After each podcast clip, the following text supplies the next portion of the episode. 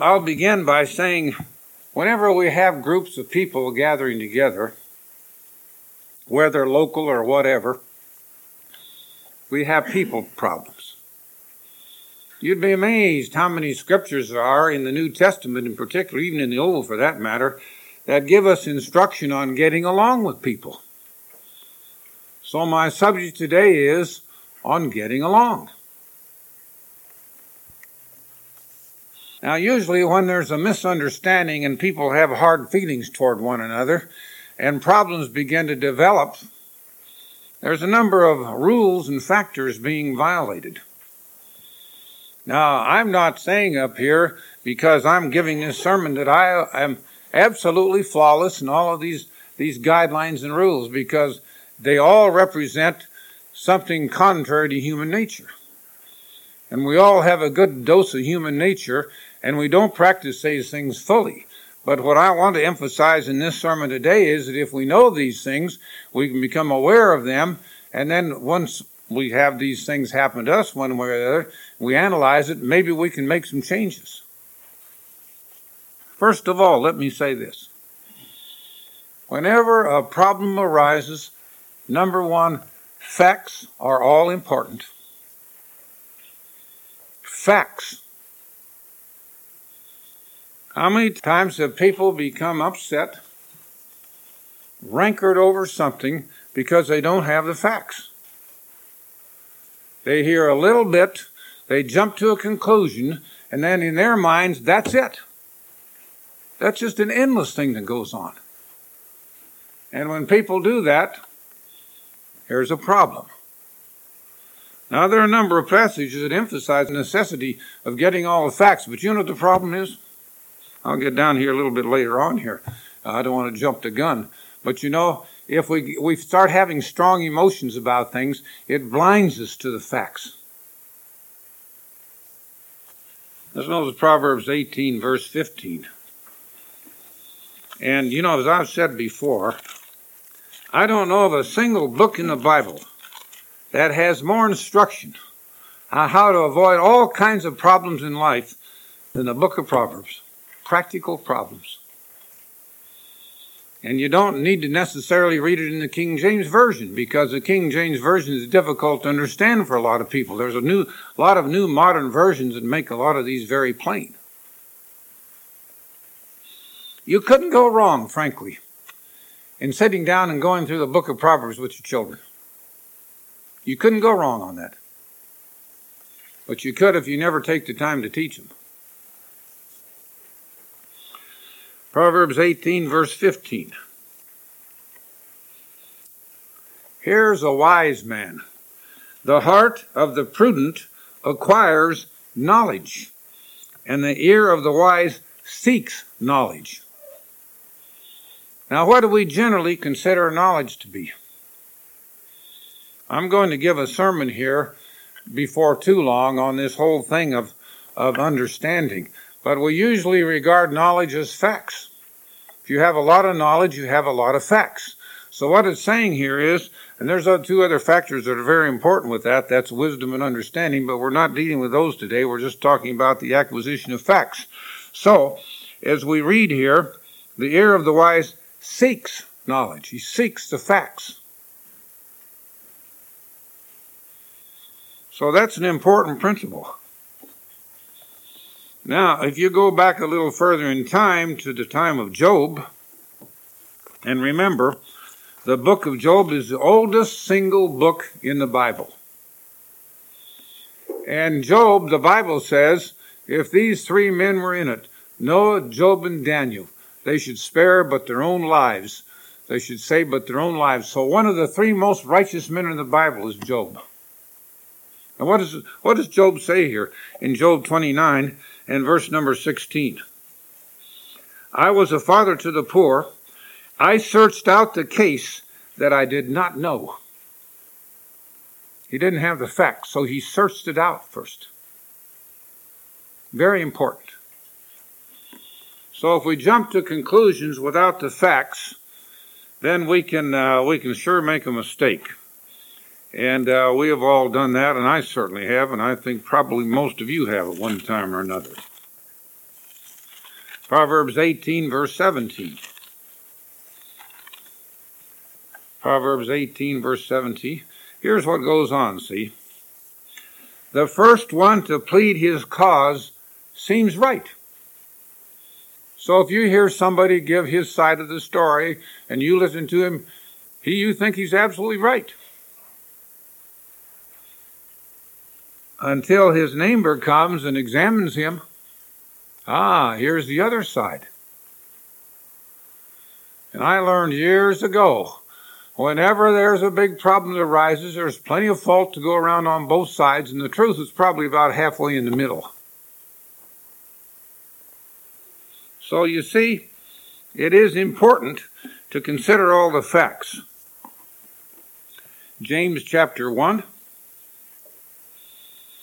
and uh, verse number 19.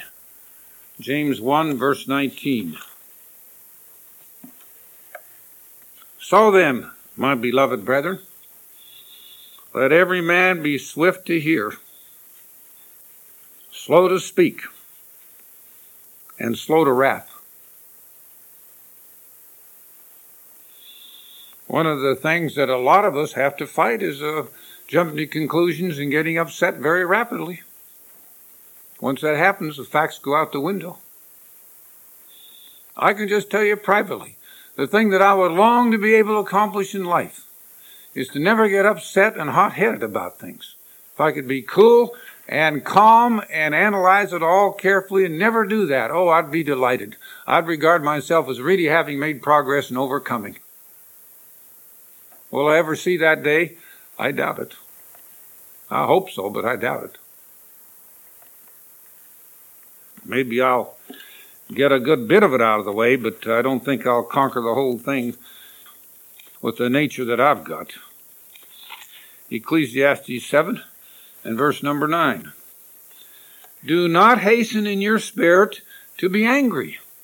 So you hear some kind of a situation, you hear what somebody's done, or you see what somebody has done, and then you jump to the wrong conclusion, you get all upset about it. That happened to all of you? Any of you? Of course it has. Do not hasten in your spirit to be angry, for anger rests in the bosom of fools. That's right. And let's go back to Proverbs 14 and verse number 17. And here we read, A quick tempered man acts foolishly. Oh, isn't that the truth? Isn't that the truth? I'll never forget this incident that happened to me on a baptizing tour years ago down in the South. And we had about 20 people there we were talking to about baptism, and there was an elderly man down at the end of the table, and he just kept smirking at me the whole time. I was standing up talking. The more he smirked, the stronger I got. And uh, by the time I was done with uh, talking to everybody, I was wasn't in the best mood. And he came up afterwards and he looked at me and he said, Son, that was the best, most heartwarming thing I ever heard in my life. Man, I could have crawled in a hole. That's what happens when you assume. You don't get the facts. So it just shows you facts are all important. So just remember, anytime a people problem arises, one of the most important things is to get the facts. Don't get upset and angry and jump to conclusions and get defensive. That's what people always do. The first thing to do is get defensive. Once you get that way, you can forget about the facts. All right, now the next thing. We're dealing with people problems. Use common sense and good manners. Use common sense and good manners. And I would say one of the first questions ask yourselves is it worth it? Is it that important? You know, you take a little child, you know, you got two or three of them, and they're squabbling over a toy. To them, that is the most important thing in their life. There's nothing more important in that moment. Who's going to get that toy? Isn't that right? Now, how important is it? I suppose when we consider what we're like as human beings, God probably looks on us in the same way. Look at those silly children down there squabbling over their little toys. So that's that's that's another thing. So as I say here, use common sense. Now to James chapter one. You know, when we're talking about good manners and common sense, one of the biggest problems is controlling the tongue, isn't it? You know, um, there's a proverb back there. It talks about good speech, and it's like apples of gold in pictures of silver. Well put, well placed. And that's good manners. Now, that comes, of course, with experience, education, and, uh, and trying to cultivate tact and being aware of that. Now, as we read here, James 1:26, he who looks into the perfect law of liberty and continues in it, and is not a forgetful hearer, but a doer of the work, this one will be blessed in what he does. If anyone among you seem to be religious and does not bridle his tongue, see, that's a major problem, isn't it? Does not bridle his tongue, but deceives his own heart, this one's religion is useless. So that's the thing. That's the thing. Let's go back to some of the Proverbs now, once again. Proverbs chapter 15 and verse number 2. Proverbs 15, verse 2. The tongue of the wise uses knowledge rightly but the mouth of fools pours forth foolishness. You ought to hear some of these people. I don't even like to listen to it, frankly, because you'll get these talk shows, and uh, then they'll. Anytime they got they got two people up there, and I, mean, you know, I can pretty well distinguish idiocy when I hear it.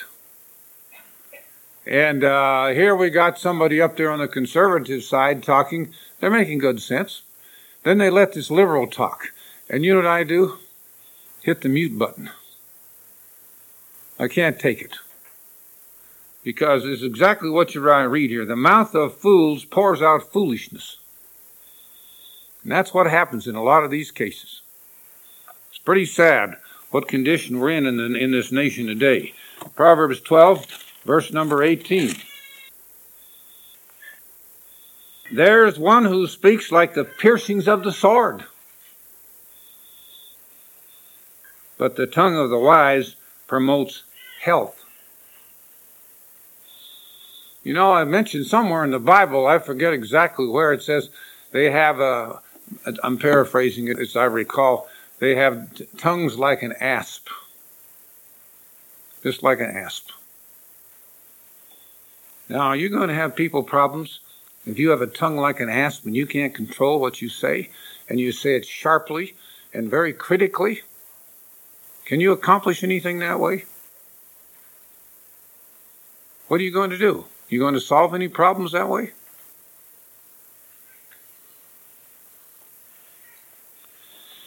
And let's go to Colossians 4, verse number 6. Colossians 4, verse number 6. And Paul said, Let your speech always be with grace. That is graciousness. Season with salt, that you may know how you ought to answer each other. Uh, that's why the Bible says wisdom is the principal thing. Therefore, get wisdom.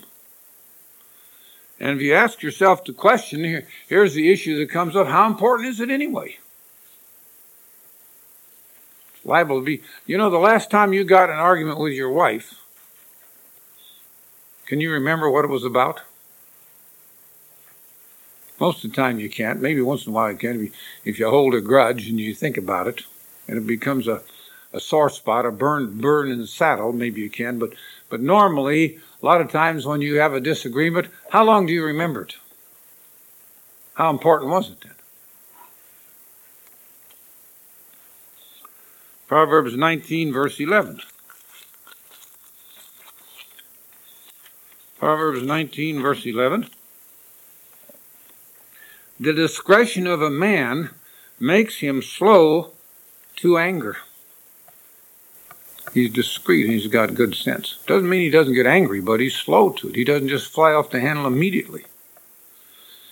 And his glory is to overlook a transgression. Overlook it. Don't make a big deal about it. If it's if it isn't some kind of a major thing, and uh, if it becomes uh, something that just goes on continually, sure, you may need to say something that affects you personally. But you better be careful how you say it. I was down in Nashville one time playing handball on a handball court. And you had to sign up uh, for a given hour, and you had to be there be within 10 minutes of the time you signed up, or you lost the court. So I went into the court, and I still had about five minutes to go. And this guy in there, he said, I'm not giving up this court. Get out of here. He refused to give it up. So I thought, well, I'll go down and see the manager. So I went down, and the manager came up there, and he crawled in the court. He didn't say a word, he just looked at the guy. We were all standing around, he was just staring at that guy. And I couldn't believe what happened. The guy just kind of wilted. And he just kind of snuck on out the door and got out of there. He didn't say a single word to him. He didn't rail at him, he didn't order him out or anything. And the guy just folded up and left. I thought that was just remarkable the way that was done. I don't know if that worked with everybody, but it sure worked with that fellow, and it solved the problem very quickly.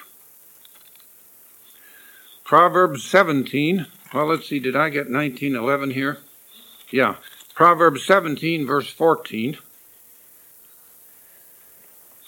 The beginning of strife is like releasing water. Therefore, stop contention before quarrel starts. That's the time to back off. And don't let it get out of hand. Back off before it does. You'd be amazed how many people are killed, maimed, injured, uh, shot, and this kind of thing because some little argument started and it just it just built up into a big volcano. And I bet the person sitting in jail now wishes he'd had some sense. All right, point number three. In getting along with people, we need to be good listeners. Good listeners.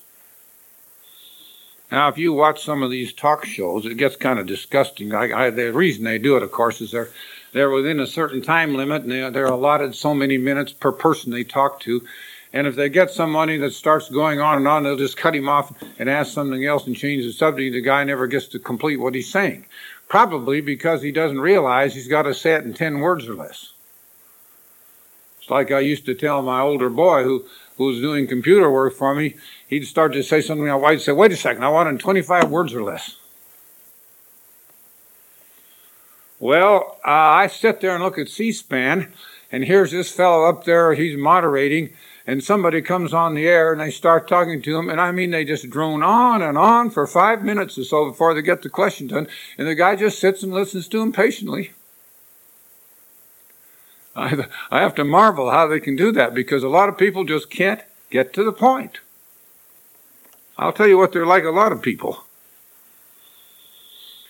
The Great Pyramid was built faster. The point of the Great Pyramid was built faster than some of those people can come to the point. And yet they sit there and tolerate them.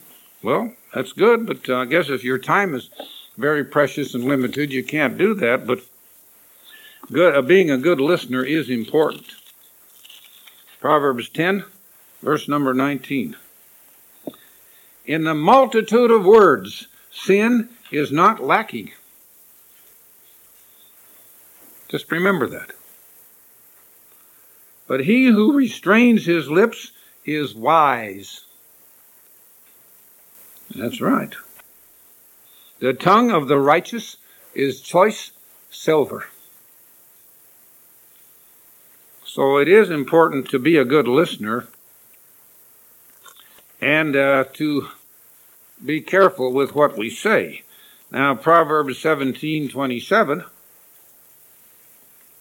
He who has knowledge spares his words. Usually, somebody that doesn't have knowledge is just trying to uh, uh, blow up a lot of smoke and uh, confuse a person with everything he says rather than just really having the facts, being succinct about them. Proverbs 18, verse 13.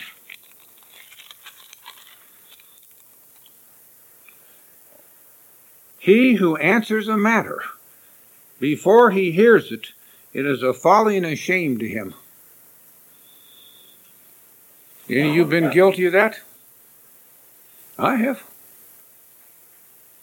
I'll be the first to admit it. I'll tell you one thing I'm not open to. I'm absolutely closed minded, completely on it.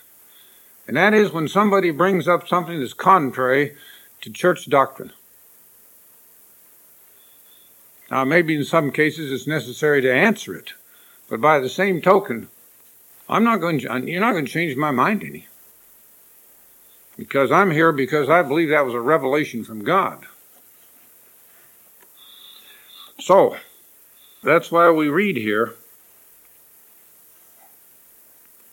He who answers a matter before he hears it, it is a folly and a shame. That goes back to getting the facts, doesn't it? And Proverbs 13, verse 3. My wife used to tell me all the time, she says, Well, I guess you realize that you were preaching to yourself in that sermon. And I say, I know it. We all have a human nature, don't we?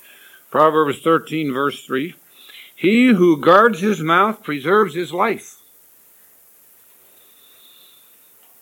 But he who opens wide his lips shall have destruction. So that's why it is important, folks, to realize the importance of being a good listener. Ecclesiastes 10 and verse number 3. Even a fool walks along the way, he lacks wisdom, and he shows everyone that he is a fool. I had the displeasure one time of uh, making the mistake of going fishing with a guy one time in California. We had to drive an hour or two to get where we were going fishing. And all the way there, it was just talk, talk, talk, talk, talk. He never quit. And I was glad to get out of the car and start fishing when we started home all the way. Just talk, talk, talk, talk, talk, talk. It just went on endlessly. Well, it would have done him good to have read this scripture. Because, you know, sometimes it's good to be quiet and to think a little bit. All right, the next point. Try to put yourself in the other person's place. May be hard to do, but try to do it. And uh, one who does that is likely to be a little bit more understanding than someone who never thinks beyond himself.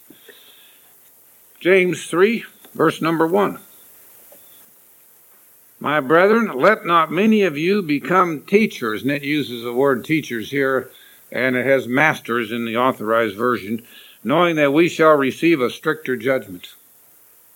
So if you find somebody that knows all the answer and he goes around correcting people, and he set himself up as an authority, he's asking for trouble. Don't try to do it. Because we all stumble in many things, and you'll see other people doing this, and you'll do it yourself. If anyone does not stumble in word, he is a perfect man, able to bridle a whole body. Now, the day that we can control our tongues perfectly, we will be able to control the whole body. So, what's that saying about the tongue? So, if you see somebody that says something or does something that offends you, think about that. Because we all have that problem. Paul put it this way in Romans, the second chapter. in Romans chapter 2 and verse number 21. You therefore who teach another, do you not teach yourself? You who preach that a man should not steal, do you steal? You who say do not commit adultery, do you commit adultery? You who abhor idols, do you rob temples? That is to say, they would go in and take the idols, probably to sell them. So you see, we have to realize that sometimes we're not quite as lily white as we may think we are. I've seen people get upset about a particular issue somebody else is doing, and they may not be doing that exact same thing, but they're doing something else. It's very just about as bad. They don't see that. They can see the other people, but they can't see it in themselves. Now, here's a good example of what I'm talking about. Let's go back here to Matthew 18. Here's a man who could not seem to grasp this simple principle of putting himself in someone else's place. We read here in Matthew 18, beginning in verse 23. There was a certain uh, king who wanted to settle accounts to his servants. He said, The kingdom of heaven is like this. He wants to settle these accounts. Time to divvy up. And uh, rubber now meets the road, and the facts are going to be made known. This is it. And when he had begun to settle accounts, one was brought to him who owed him 10,000 talents, or the Living Bible says $10 million. I don't know if that's accurate, but uh, that kind of gives you comparison here. But he was not able to pay.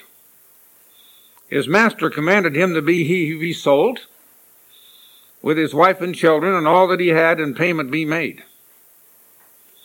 The servant therefore fell down before him, saying, Master, have patience with me, and I will pay you all. Then the master of that servant was moved with compassion, released him, and forgave him the debt. Now, that was being magnanimous, wasn't it?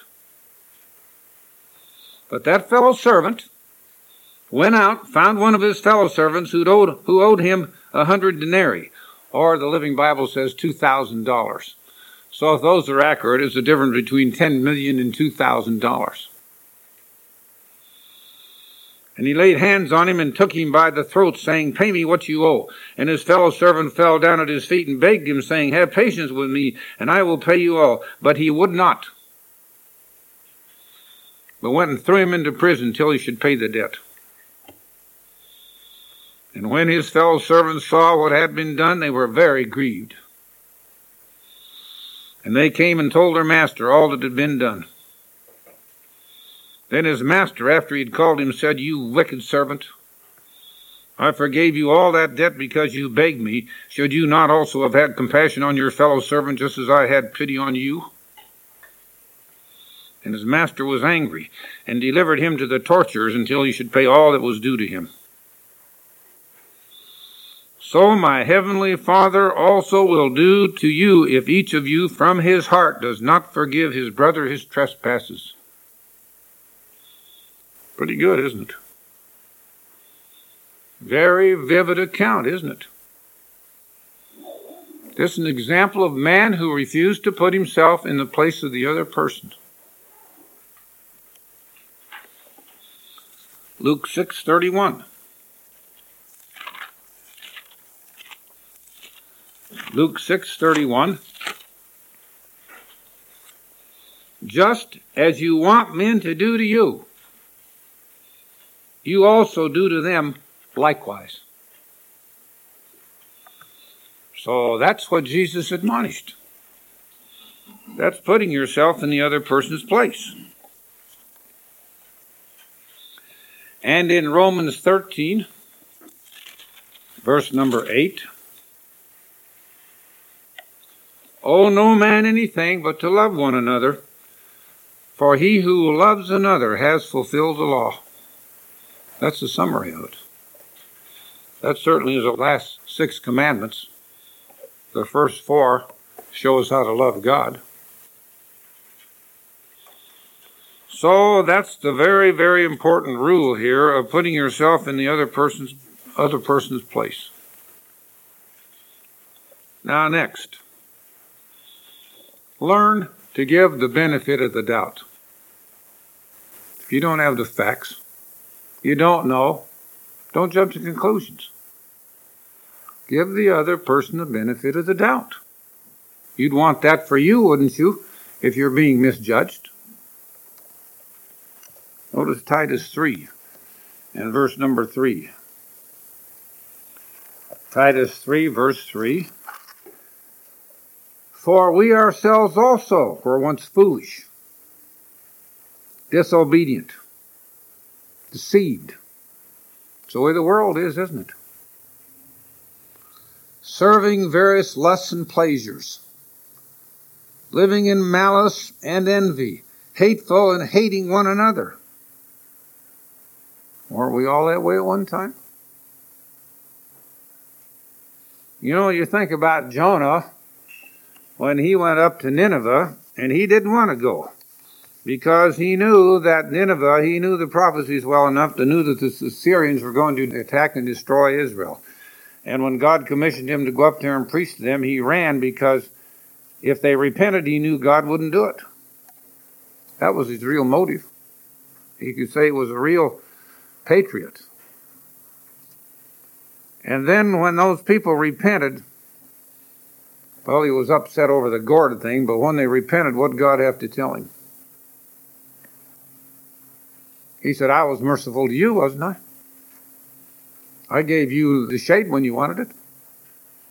Now, don't I have the right to spare, what was it, 150,000 people that don't know their right hand from their left?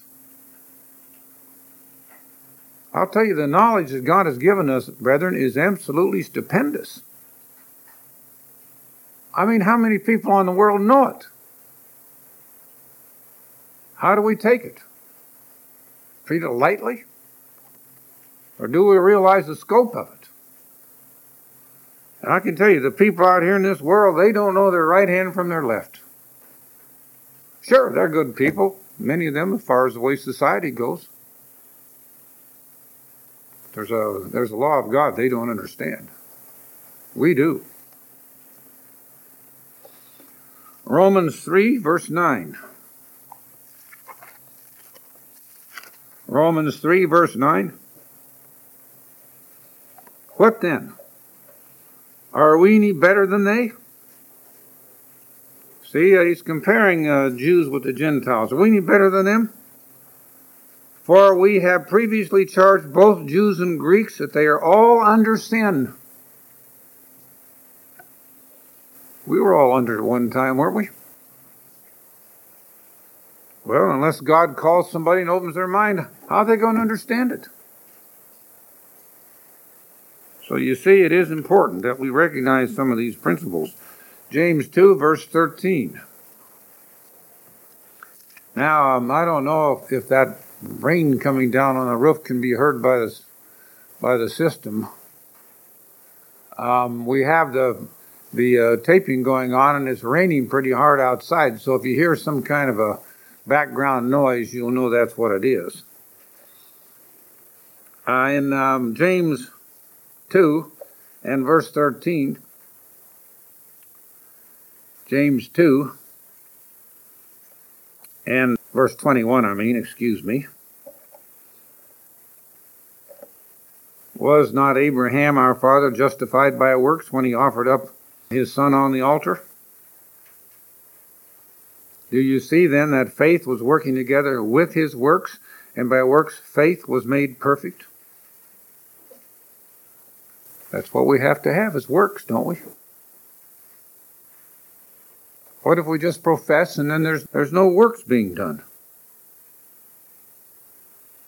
So you see, it is important that we recognize it. And uh, when we go back and consider this thing of giving others a benefit of the doubt, let's notice verse 13. For judgment is without mercy to one who has shown no mercy. Mercy triumphs over judgment. So keep that in mind. We're talking about people problems. Now I want to make one distinction here. I'm not talking about sin, blatant sin. I'll come to that in a moment.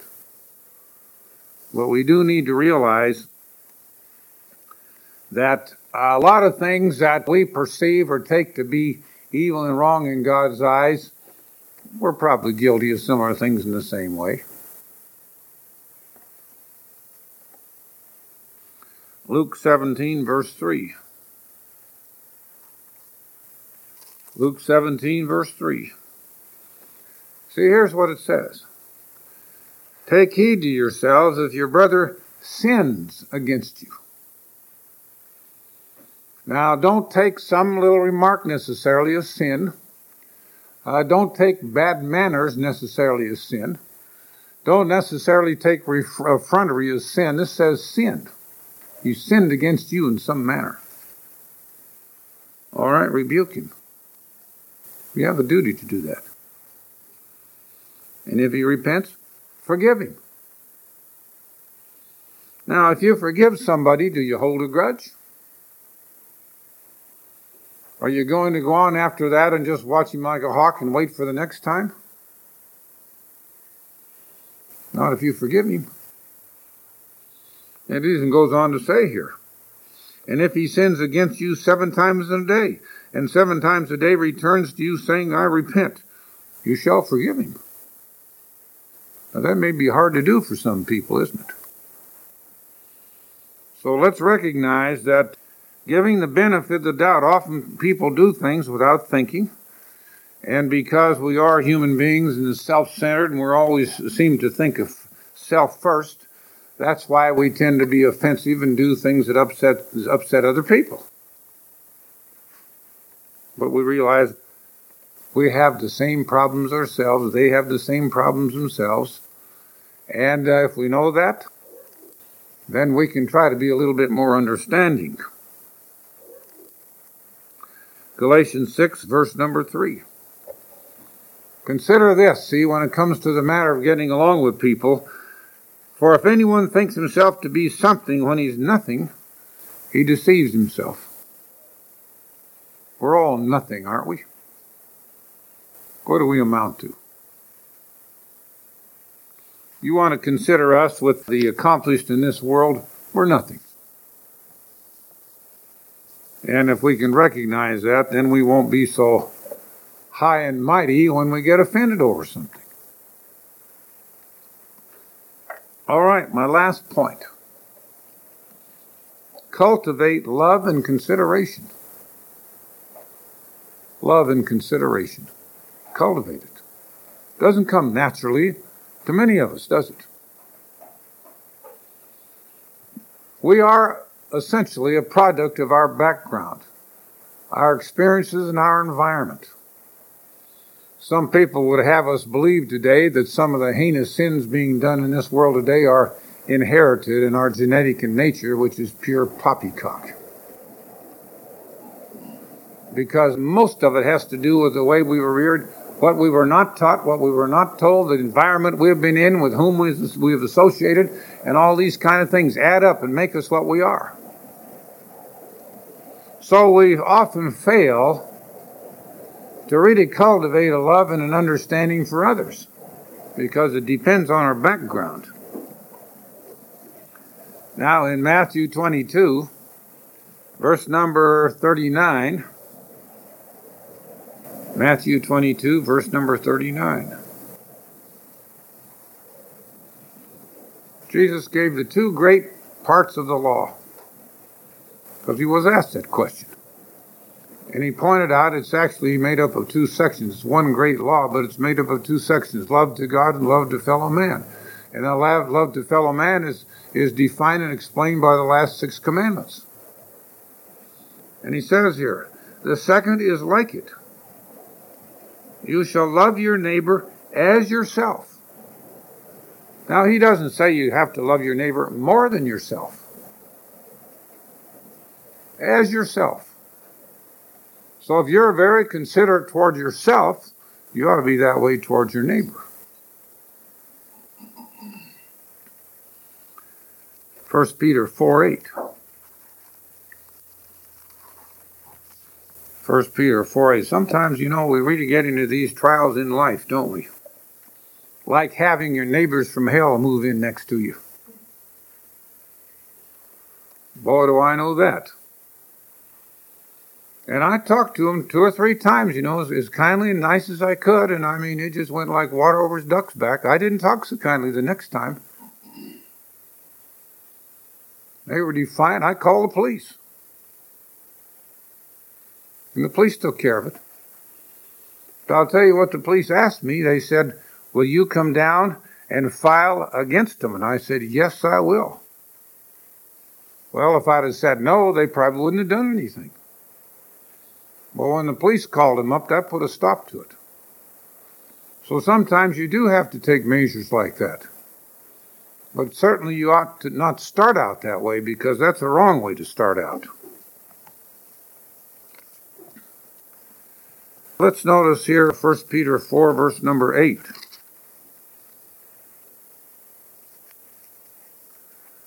Above all things, have fervent love for one another, for love will cover a multitude of sins a multitude of sins.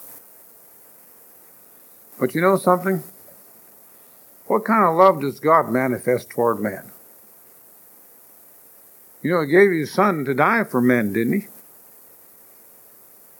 But I can tell you this God is a God of tough love. Tough love. He's not going to tolerate sin that goes on and on. He gives every chance for a man to do something and make something of himself and to grow, and he's very patient and he grants the time. But the time of judgment is coming. It's tough love. That's what we better understand. Some people have a perverted notion that there is no such thing as, as tough love, that God doesn't advocate tough love. He certainly does. Now, I tell you, anybody makes that remark doesn't understand anything about the scriptures or how God works, how God operates. Read the Old Testament, it's full of it. Do you think Christ is just going to go on and on forever and just let people continue their lifestyles? You know what he said? He said, You're going to be judged by the words that I have spoken. That's both Old and New Testaments. So we better recognize that. So as we read here, above all things have fervent love for one another, for love will cover a multitude of sins. Indeed it does. But the fact is that if someone is just really doing something blatant and contrary to what the Bible teaches, steps have to be taken. But I'm not talking about that in people problems unless, as Jesus said, if your brother sins against you. I'm just talking about manners and uh, maybe customs and offenses and things of that nature. Kind of reminds you of who was it, uh, Rebecca or uh, I think it was Rebecca or whatever, wife of one of the patriarchs down the line. Um, I guess it was Esau had married these Gentile women, and it says there in the Bible they were just an absolute, I'm paraphrasing it, they just were a, a great burden for to have to bear and put up with them. Well, you know, there's a reason cultures are better off to be separate than together. These, uh, these one worlders have the notion that we, we have to have everybody mixed together in one great big happy melting pot. It isn't going to happen. 1 Corinthians 5 1. It is actually reported there is sexual immorality among you, and such sexual immorality is not even named among the Gentiles, that a man should have his father's wife. And most of the commentators uh, think, and it's probably true, this was his stepmother. Anyway, here's the point I'm getting at. He said, You haven't done anything about it. You should have taken him away. Because you're puffed up. And you have not rather mourned that he who's done this deed might be taken away from you. Your glorying is not good. Do you not know that a little leaven leavens a whole lump? See, sin, blatant sin, cannot be tolerated. Now, are people going to be carrying out secret sins in their lives? Sure, they are. But I'll tell you what Paul said. He said, The secret things that are hidden will be brought to light. And even man's good deeds, if they're not known, will also be brought to light.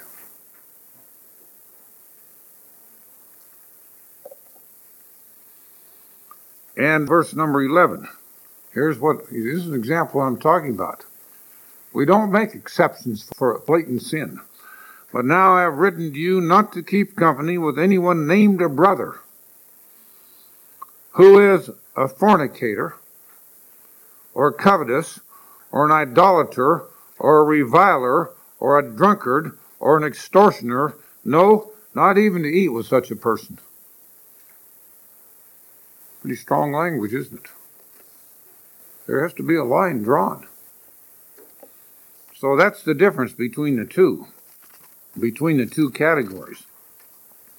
That's why we read here in Romans 14, verse 1 receive one who's weak in the faith.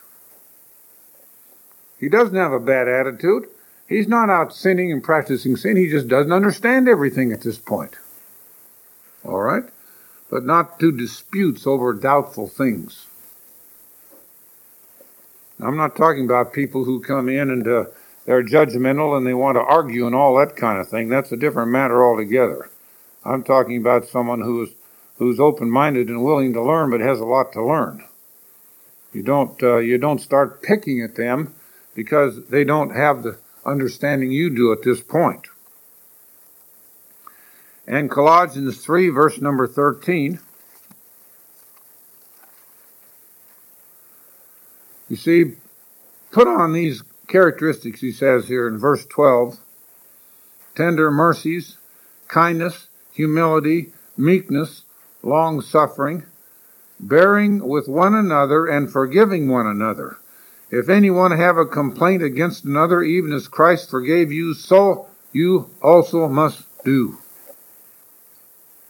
So you know you you know around carrying a grudge and uh, and have it in for this one, have it in for that one. That's not living Christianity.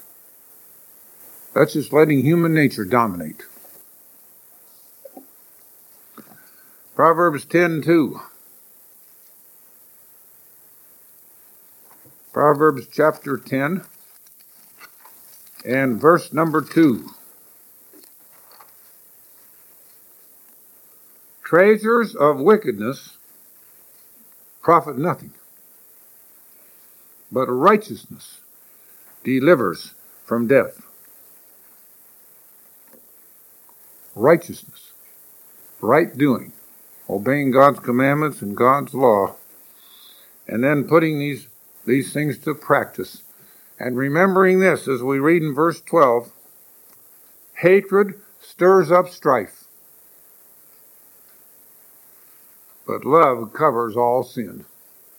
All sins. So let me just close in summarizing this. Whenever we get with groups of people, we have different people and different backgrounds and different personalities and different ages and different sexes and maybe even in some cases different races, we have people problems. So my sermon today is on getting along. Facts are all important. Use common sense and good manners. And ask yourself, is the price going to be worth it? Be a good listener. Put yourself in the other person's place and give the benefit of the doubt and cultivate love and consideration for other people. Now, if we can put these things to practice, then we can certainly have a situation that is commensurate with what the New Testament teaches and requires of us.